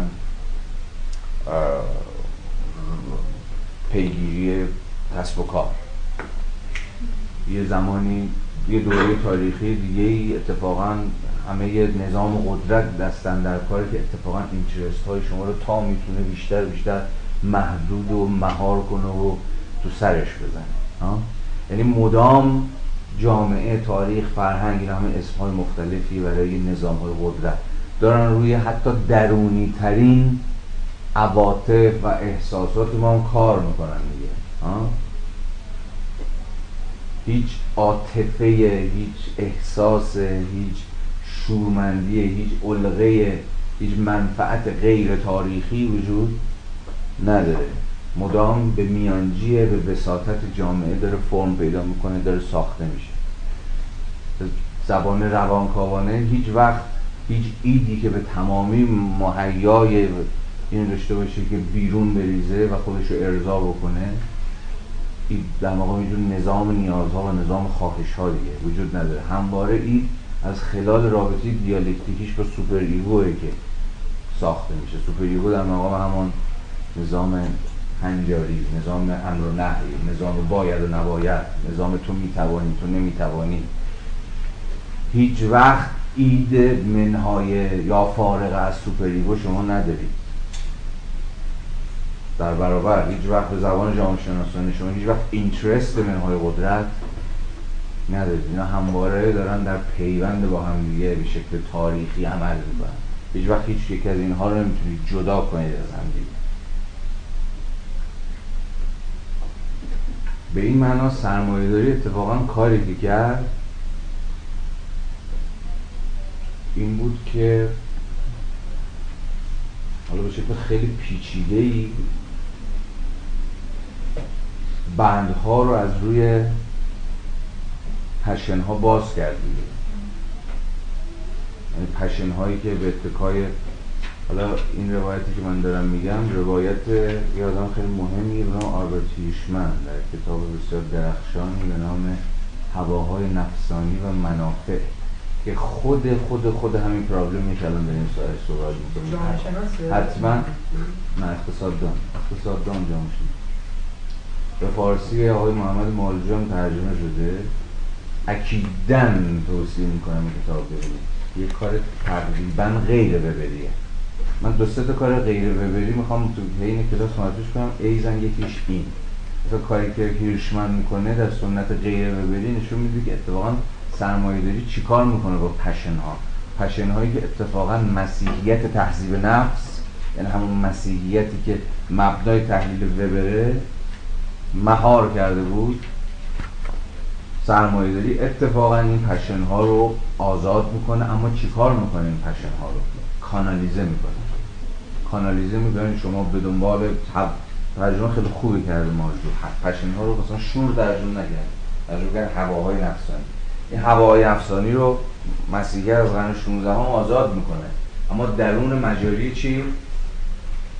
کسب و کار، ثروت اندوزی، کارآفرینی و چیزهای از این دست. این به شکل تاریخی پشن‌های ما کانالیزه میشن تا اتفاقاً بتونن خودشون رو ارضا بکنن، اتفاقاً بتونن خودشون رو اطفا بکنن به یه تعبیر، اما درون کانال‌ها، درون مجاری تمدنی. این خیلی نکته مهمیه که حالا برمیگرده به سنت غیر وبری. اما هر دو وبر اینجا روشنه دیگه، همون چیزی که خودم اشاره کرد. حرف وبر اینه که اتفاقاً سرمایه‌داری مستلزم نوع خاصی از تربیت که حالا رام کردن تعبیر خوبیه، تعبیر حتی شاید بشه گفت یکم دقیق‌تر هم هست، ولی من مایلم که دوباره برگردم به اون مفهوم ادویکیشن. داره میگه سرمایه‌داری مستلزم نوع خاصی از ادویکیت کردن اون هواهای نفسانیه، اون زیاده خواهی‌هایی که همون ابتدای پاراگراف داره بهش اشاره میکنه که میگه سرمایه‌داری فقط اینا نیست، فقط این نیست که یه دی بخوان که زیادتر داشته باشن، بخوان که ثروت کسب کنن، فقط این نیست، بلکه نوع خاصی از پیگیری منافع است، نوع خاصی که اتفاقاً تا جایی که به نوع مطالعه وبر مربوط میشه مبتنی بر چیه؟ یه جور کف نفسه، همون ریاضته. چرا این برای وبر مهمه؟ چون میخواد از دل اون ریاضت کشی، از دل اون کف نفس، از دل اون رام کردن خواهش‌ها و نیازها و زیاده‌خواهی‌ها و فلان چی رو نتیجه بگیره؟ چی ازش در بیاره؟ منطق انباشت. باز چرا، به چه دلیل این موضوع مهمه؟ وبر در ادامه ما خواهد گفت. اصلا یکی از دلایلی که انباشت رو ممکن کرد چی بود؟ انباشت چجوری ممکن میشد؟ یکی از شروطش این بود که ثروت تولید بشه ولی مصرف نشه، نه که مصرف نشه، اسرافکارانه مصرف نشه، یا کمین کمین به شکل به کمینه ترین شکل ممکنش مصرف بشه. این اصلا مستلزم چی بود؟ یه نوع اخلاق. حالا باز اینا رو همه رو خواهیم دیدیم. این مفاهیم من هم مجبورم که همه رو پیش دستانه به کار ببرم و امیدوار باشیم که این بحثمون رفته رفته تکلیف این مفاهیم روشن بشه. مستلزم چی بود؟ نوع خاصی از اخلاق کار. یعنی اخلاق و سرمایه‌داری اولیه به تعبیر وبر یه اخلاق ریاضت کشانه است. کار کن برای اینکه جمع کنی، نه کار کن برای اینکه مصرف کنی. حرف وبر اینه دیگه. این انباشته نمیتونسته با زیاده رویه در پیوند باشه، چون انباشت ممکن میشده فقط به اتکای چی؟ یه مفهوم اقتصادیش اگه به کار ببریم پس‌انداز، مفهوم اقتصادیش اگه بخوام و پس‌انداز فقط زمانی ممکنه که نوع خاصی از اخلاق ریاضتکشانه یا زهدگرایانه یا مفاهیمی که وبر به کار میبره وجود داشته باشه. و باز من تأکید میکنم این فقط مربوط به سرمایه‌داری اولی است، یعنی سر... اون چیزی که سرمایه‌داری آغازین، یعنی سرمایه‌داری در لحظه های تکوین خودش. بعدها که سرمایه‌داری تثبیت میشه اتفاقا اتفاقا برخلاف این تنها چیزی که سرمایه‌داری تشویق نمیکنه، بلکه برخلافش رو تشویق میکنه، اخلاق یه جور اخلاق گرایانه است، اتفاقا اخلاق مصرفی رو داره تبلیغ میکنه و خیلی ها از سر نادانی فکر میکنن که تعلیم وبر پس غلط میکنه. بکنید الان چقدر ندارن در سرمایه‌داری ما رو از خلال نظام تبلیغات و رسانه هاش داره تشویق میکنه بیشتر و بیشتر و بیشتر مصرف کنیم، پس وبر چک میکنه، در صورتی که کسی که یک نگاه هم به کتاب آقای وبر انداخته باشه میدونه که کتاب وبر داره سرمایه‌داری رو در لحظات تکوین خودش توضیح میده. وبر اصلا مدعی نیست که اون چیزی که داره میگه تبیین کننده سرمایه‌داری متأخره. سرمایه‌داری متأخر منظر خاص خودش داره. باز بیش‌دستانه بگم که وبر در ادامه به ما خواهد گفت که سرمایه‌داری از قرن نوزدهم، بیستم و نوزدهم به بعد دیگه اصلا احتیاجی به اخلاق پروتستان نداشت. یه زمانی احتیاج داشت، در لحظه‌های تکوین خودش، در لحظه‌هایی که قرار بود انباشت اتفاق بیفته. از جایی به بعد که دیگه تبدیل شد به یک نظم تثبیت شده، از جایی که تبدیل شد به یک سیستم حاکم، به قول خودش دیگه اون روای پروتستانی رو از دوشش انداخت و تبدیل شد به چی؟ یک بروکرات که فقط بر حسب قواعد سوری عمل می‌کنه. باز آخرین صفحات کتاب اخلاق پروتستان رو به خاطر بیاریم، اونجایی که به قول میگه پروتستان‌های قرن شانزدهم به میل خودشون می‌خواستن یک مبتنی بر اخلاق و کار عمل کنن، ما ولی تو پاچم می‌کنیم، ما بخوام نخواهیم باید اجرا کنیم. چرا؟ چون دیگه این نظم الان یه نظم علمیه بیرون از ماست، ابجکتیو به معنی دقیق بیرون از ماست، به دل خودش از بیرون به ما تحمیل میکنه. به این معنا هم وبر اینجا خیلی بویی که رو میشنوید هگل دورکهایم، زیمل، همه اینها متفکران ابجکتیفیکیشن هم، عینی شدن جهان هم. خودمان بیگانگی چی بیگانگی ماست؟ جهان به یه نظمی پیش میره که دیگه محصول من شما نیست، محصول یه نظم عینی خود واقعیت. ما بخوایم نخوایم ما رو با نظم خودش همراه، ما رو ناگزیر میکنه، ما رو مجبور میکنه که با نظم او عمل بکنیم. دورکهایم وقتی از سوشال ریالیتی حرف میزنه، واقعیت اجتماعی حرف میزنه، دور تعریف در اختیار سوشال فکت حرف میزنه، او هم منظورش میگه واقعیت اجتماعی چیه؟ همون عینیتی که بیرون از ماست و از بیرون خودش به ما تحمیل میکنه. زیمل هم وقتی که از فرهنگ عینی حرف میزنه دقیقا باز منظورش میگه، یعنی نظمی خارج از سوژه که خودش رو بر سوژه تعمیل میکنه، یعنی به تعبیری به تعبیری شده. ولی نکته جالب اینه که همه کلاسیک‌های جامعه شناسی عملاً دارن به یه پرابلم فکر میکنن، حالا با صورتبندی‌های متفاوت، با زبان‌های متفاوت. حتی وبر هم می‌بینید در انتهای اخلاق پروتستان میرسه به همین، رفته رفته جامعه‌ای ساخته خواهد شد که قواعدش رو بر ما تحمیل خواهد دیگه دست من شما نیست که بپذیریم یا نپذیریم، این نظم ابژکتیوه، مثلا معنی ابژکتیو رو اینجا باید به همین دقتی که من گفتم فهمید. حالا اینا باز مفاهیمی است که گام به گام سعی می‌کنیم روشن‌ترش کنیم. اگر در همون مرحله آغازین با که مخلاقی پیوند خورده، یک روز همون اول مثلا مشاهده خیریه ها باشیم که به موقعیت های فرادستی و دستی آتیل زده، یعنی زیادتر اون فاصله بیشتر بشه. سوال خوبیست.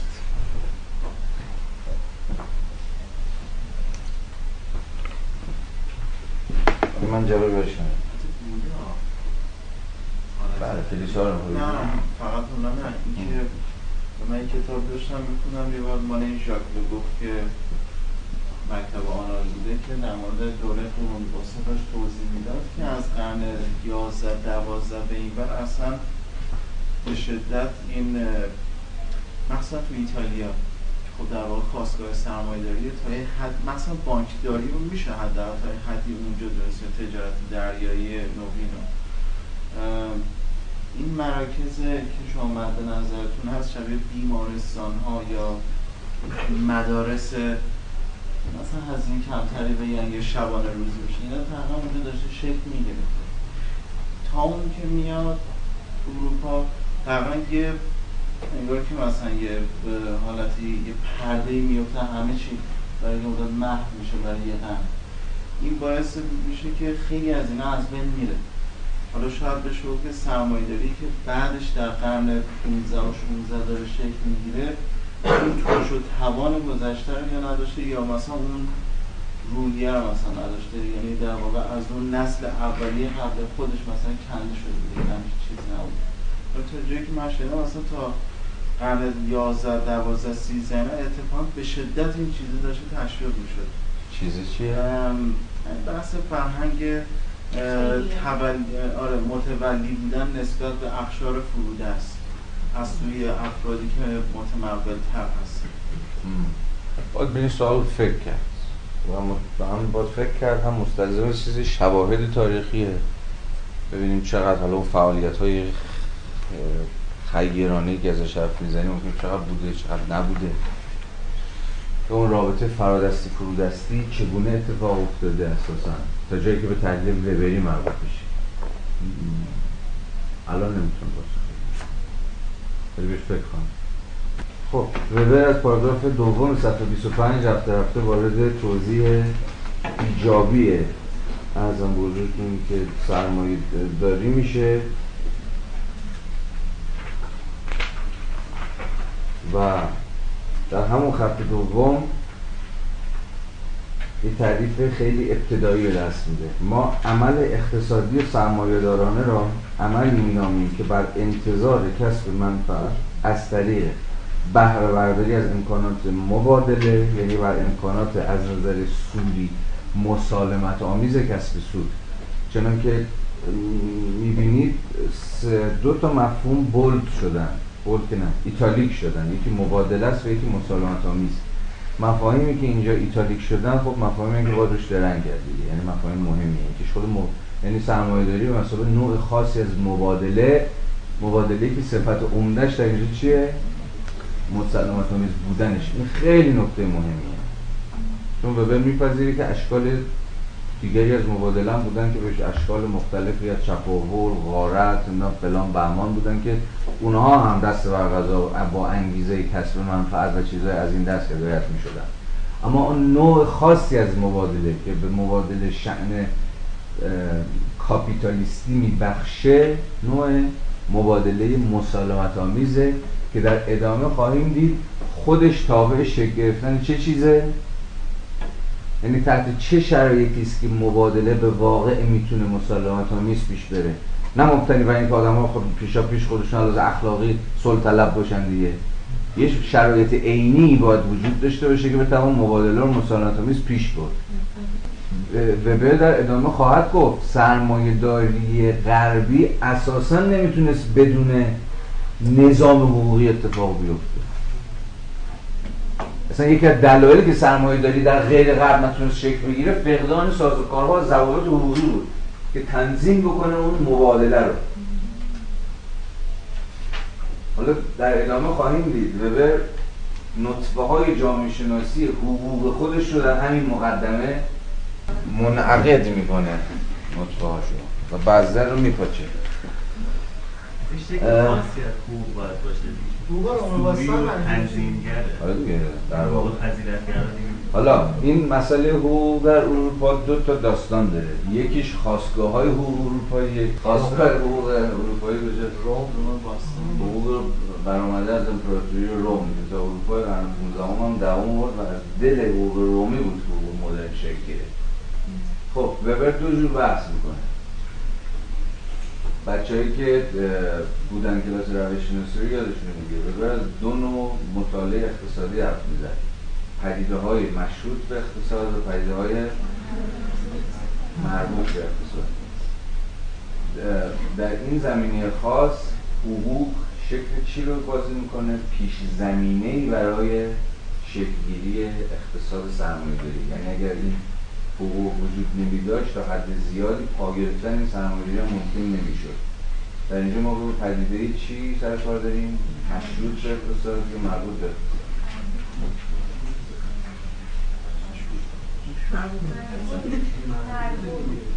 مشروط به اقتصاد. این چی؟ یه سری پدیده‌هایی هستن که تحت تاثیر اقتصاد تحت تاثیر اقتصاد همین نگرده. الان حقوق به مسائل پیش زمینه اقتصاد چی میشه؟ آقا دیگه نترسید بگیم درسته. خب اما این همه داستان نیست دیگه. یعنی وبر هم حقوق رو به مسائل پدیده مربوط به اقتصاد بررسی میکنه، هم پدیده مشروط به اقتصاد. و این دومیه است که از درش جامعه‌شناسی حقوق برمی. یعنی چی؟ یعنی به ما نشون خواهد داد که حقوق، نظام حقوقی نه تنها به مسائل پیش زمینه عمل کرد، بلکه مسائل نتیجه هم عمل کرد. یعنی رشد نظام حقوقی درسته یک نطفه های از نظام حقوقی رو تا حدی سر و سامان میداد به مبادله، اما اقتضای مبادله ای بود که خود نظام حقوقی رشد کنه. یعنی معادله نیست. لا قانون حق حق نیست. ولی الان اینجا اصلا که لا بذاریم که رایت بذاریم اینا تمام قانون قانون حقوق در مقام نظام منتهی به قانون عرضم بود چون حقوق هم برحال هم نیست که باید در قانون به رسمیت شناخته بشه. پس حواستون هست چه اتفاق افتاد؟ کاری که وبر داره میکنه حقوق رو هم داره به مسابقه پیش زمینه شکل‌گیری سرمایه‌داری بررسی میکنه. یکی از دلایلی که اساسا سرمایه‌داری در غرب اتفاق افتاد این بود که حقوق بازمانده‌های حقوق رومی وجود داشت و این تا حدی ممکن کرد تنظیم روابط. اما سرمایه‌داری به موازات پیشروند خودش، به موازات پیچیده‌تر شدن خودش اقتضا کرد نظام حقوقی پیچیده‌تری. یعنی اینجا پیچیده شدن حقوق، رشد پیدا کردن نظام حقوقی خودش میشه مسبوق به مشروط به رشد نظام سرمایه‌داری. پس شما اینجا کاملا با یک جور رابطه در هم تنیده و هم پیچیده جامعه داره در واقع حقوق و سرمایه‌داری سرکار دارید. یعنی هم به مسابقه پیش زمینه و هم به مسابقه نتیجه. هم علت هم معلول نگیم علت معلول. اصلا جالب اینه که وبر با خیلی آمدانه علت معلول نمی‌کنه داستان. دقیقاً با همین خیلی کلمه خوبی این مشروط شدن. یا میگه ببین این حقوق شرایط امکاناتی بدون شرایط امکان رشد سرمایه‌داری رو فراهم کرد. حقوق علت سرمایه‌داری که نبود که. حقوق علت سرمایه‌داری نیست. اصلا حرف نزنیم. این یه شرطی بود تازه در دل مجموعه ای از دیگر شروط. یعنی فقط این یه شرط هم کافی نبود برای اینکه شما سرمایه‌داری داشته باشید. مجموعه دیگر شروط هم باید در کار می بود تا شما سرمایه‌داری داشته باشید. این خیلی نکته مهمیه. من از شما خواهم خواست که بپرید به صفحه سی و دو پاراگراف دوم. از عناصر یقیناً حائز اهمیت میتوان ساخت جلو افتادیم یعنی جلخته بخونده نداره. از عناصر یقیناً حائز اهمیت میتوان ساخت عقلانی حقوق و مدیریت. آها بودی خودی منیجمنت هم اینجا خیلی مهمه. تو میدونید الان که بحث بود مدیریت کی میخونه؟ نه درست این کاری نداریم نمی کنه واقعا؟ این قطعه از خوری داریم باید میخوندی ها؟ آره.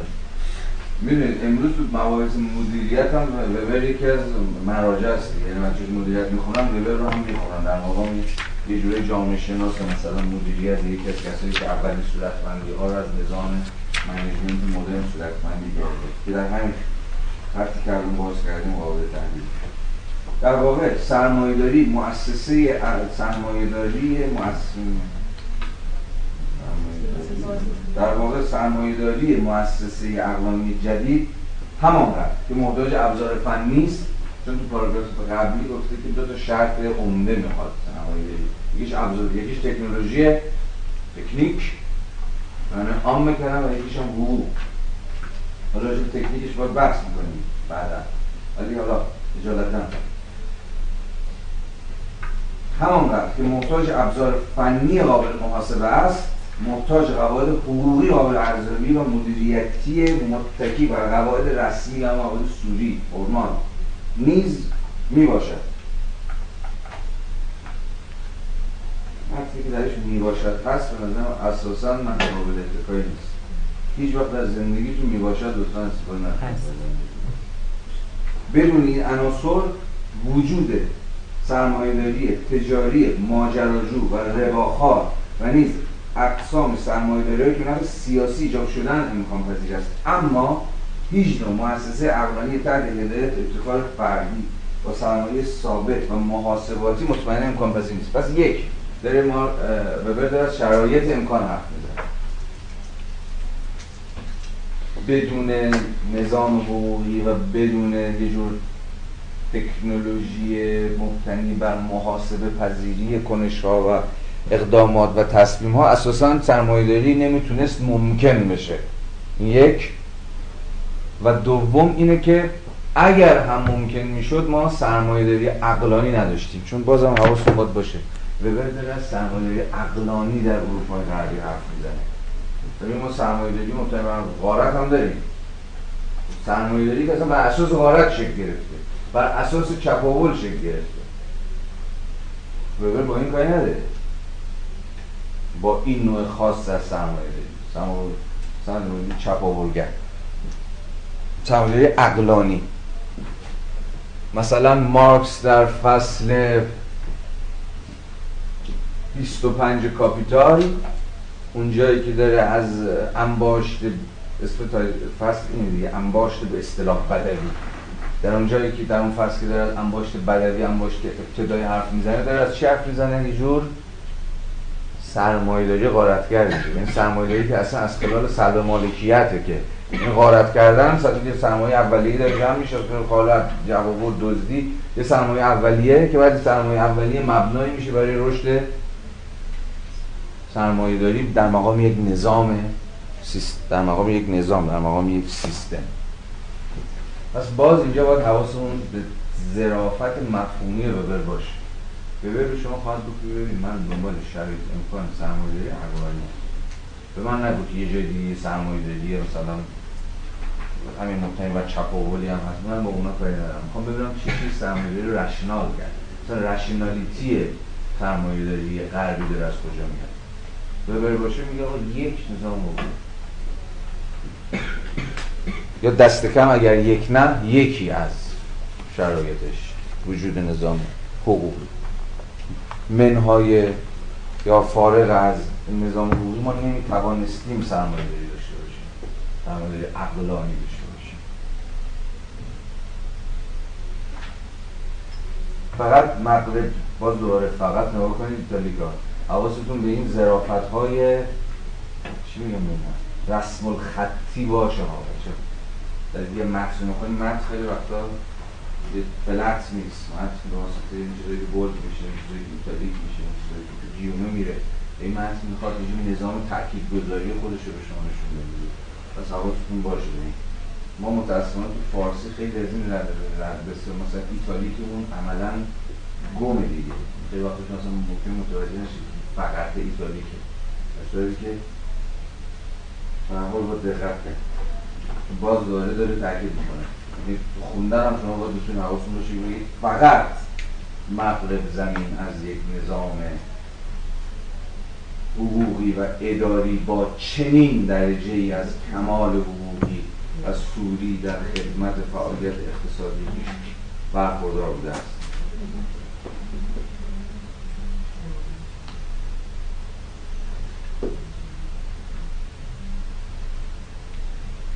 حالا در ادامه اما باید پرسید که این حقوق از کجا ناشی میشه. هر تحقیقی نشان میدهد که منافع سرمایه‌دارانه نیز میدونی میگه ببین خیلی چیزای دیگه هم غیر از منافع سرمایه‌دارانه در اون چیزی که الان میخوام بهت بگم نقش ایفا کرده.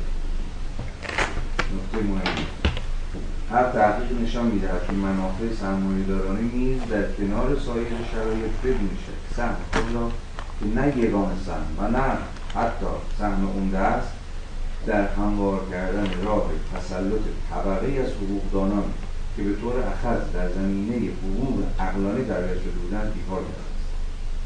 اما این منافع به تنهایی این حقوق را خلق نکردند بلکه نیروهای دیگری نیز در این رشد دخیل بودند. چی گفت میگه؟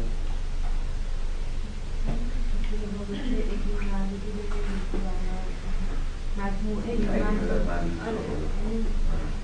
منظومه است دقیقا همون پدیده مشروط به اقتصاد رقم داریم. چون میگه منافع سرمایه داری، مثلا منافع سرمایه داری خود نظام سرمایه داری یکی از عوامل یکی از عواملی بود که به سیطره طبقه‌ای از حقوقدانان تربیت شده فلان و فلان انجام می‌داد. یا در ادامهش داره میگه دیگه این منافع یعنی همون منافع سرمایه‌دارانه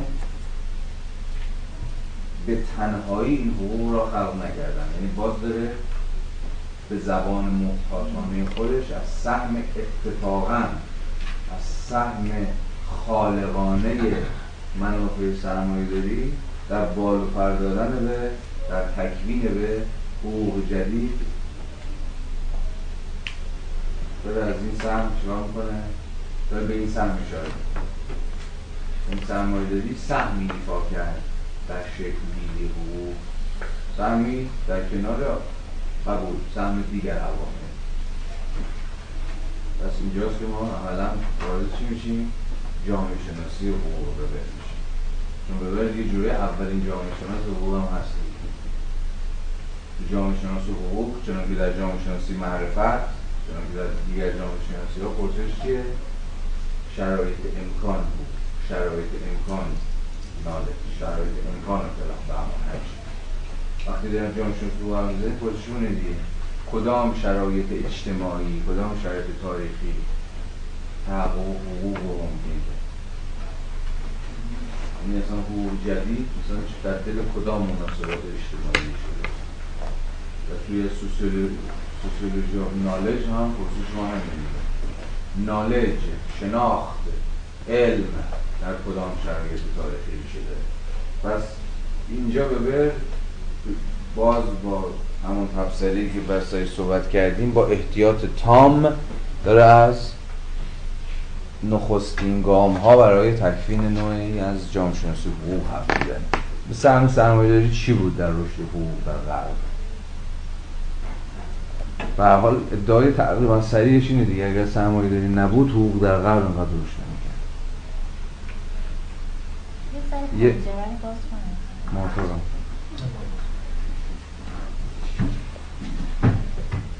بریم یه صفحه قبلش.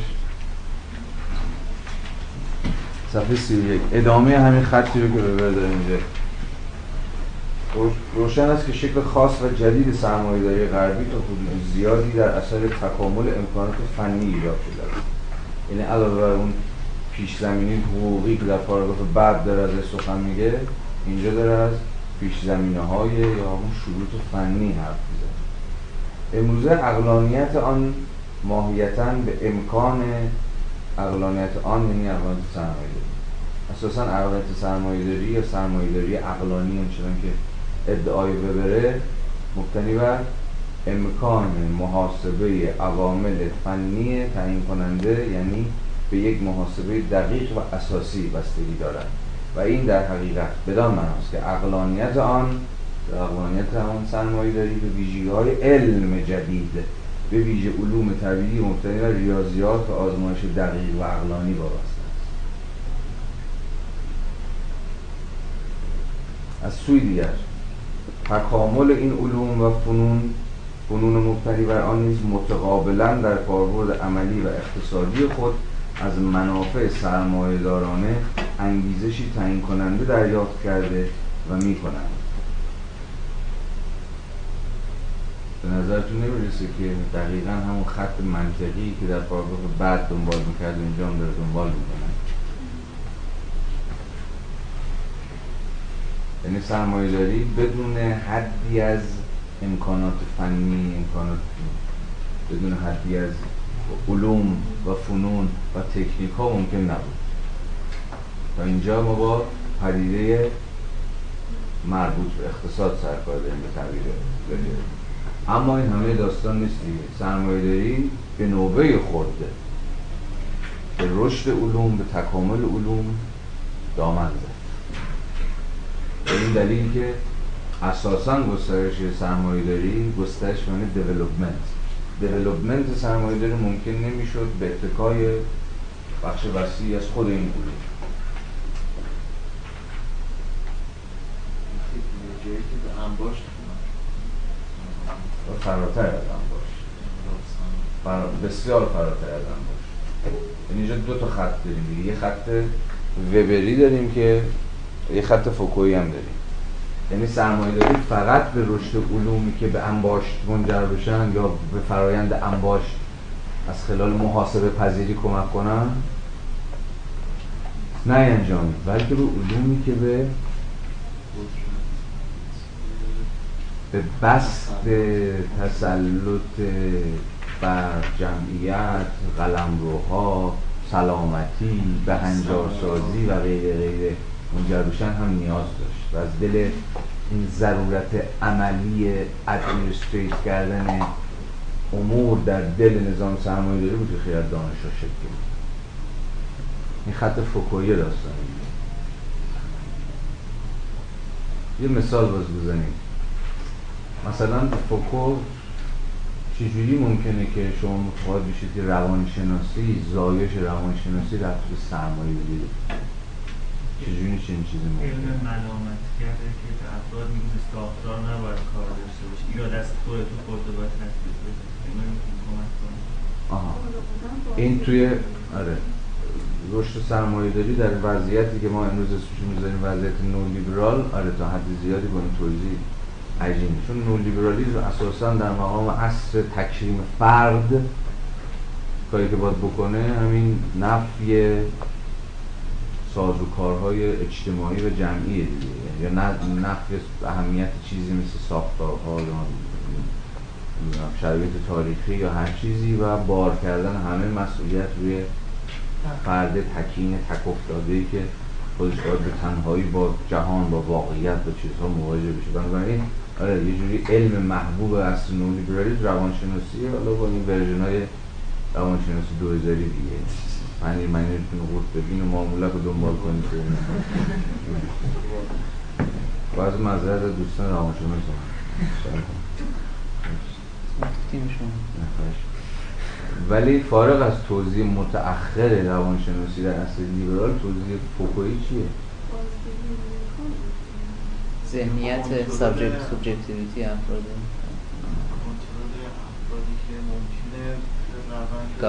نظم فردی جامعه سنترال ایجاد کنم.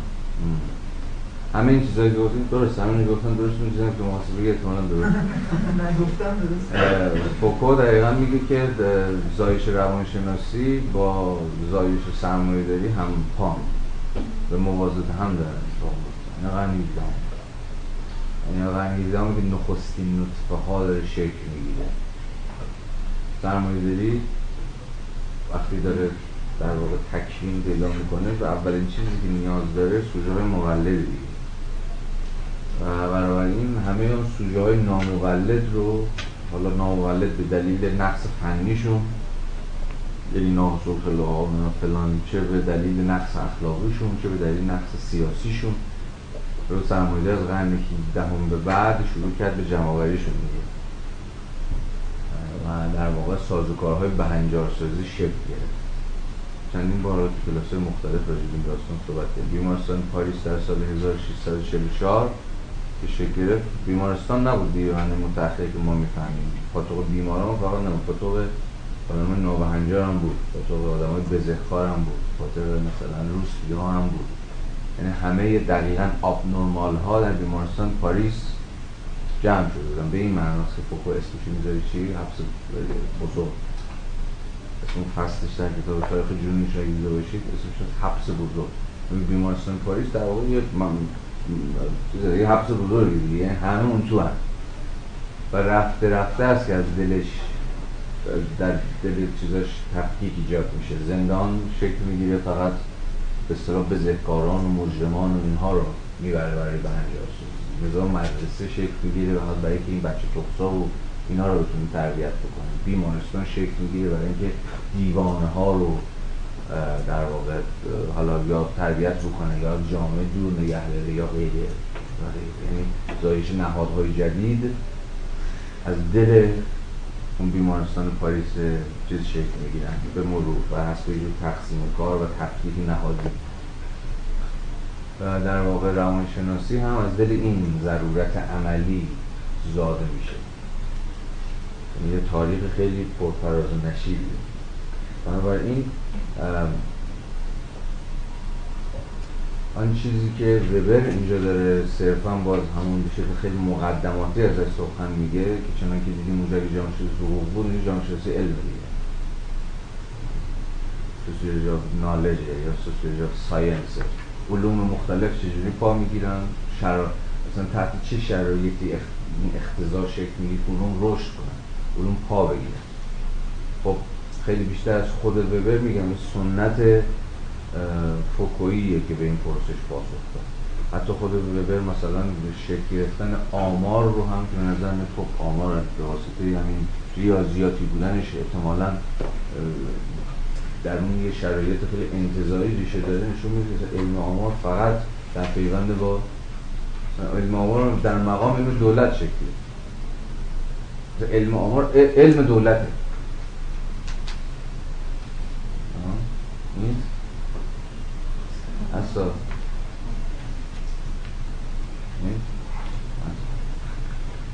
حتی نکته بامزه داستان میدونید چیه؟ حالا فارغ از ریشه‌اش در اروپا، در ایران هم داستانش همینه. علم استاتیستیکس دقیقا اینجوری میشن دیگه. استاتیستیکس که در سال هزار و دویست و چهل و شش در دارالفنون پا میگیره و عبدال جلوشو میدونم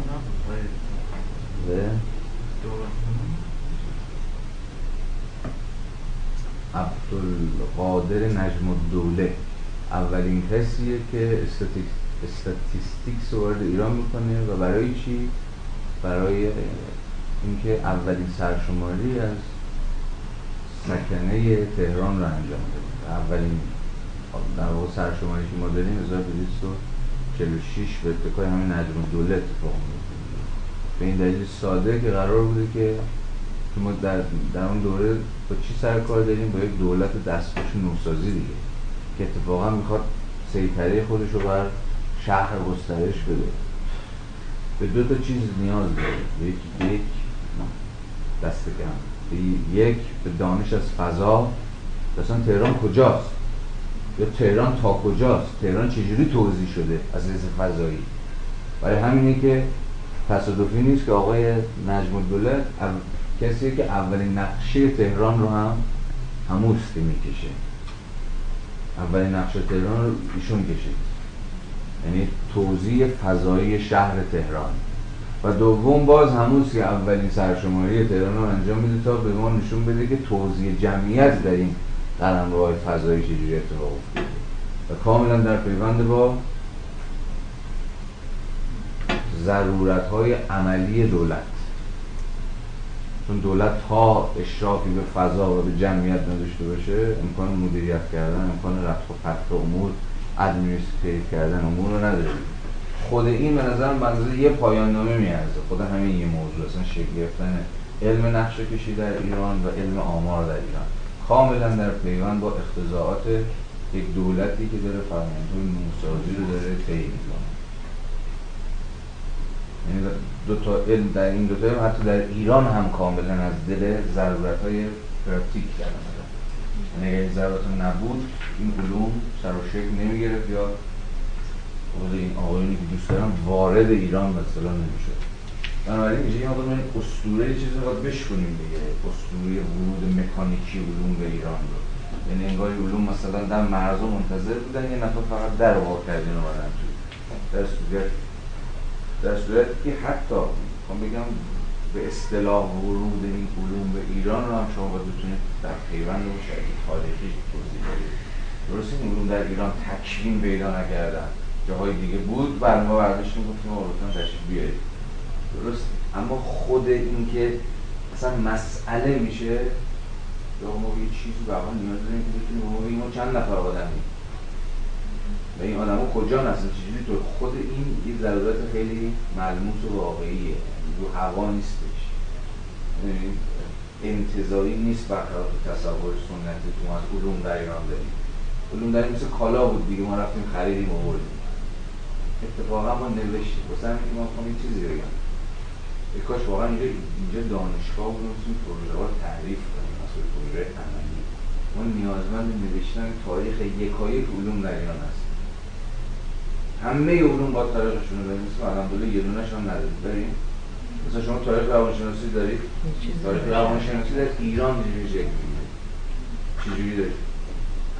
من میتونم تو جامعه شناسی دقیقاً به شما نشون بدم تاریخ جامعه شناسی در ایران اتفاقاً چقدر در پیوند با مسائل واقعی این جامعه داره اتفاق میفته.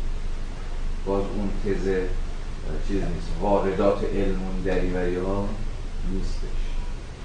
خیلی خیلی روشن میشه اینو نشون داد، دقیق میشه اینو نشون داد. من در واقع علوم دیگه نمیدونم یا همین علم آمار علم نقشه کشی گفتن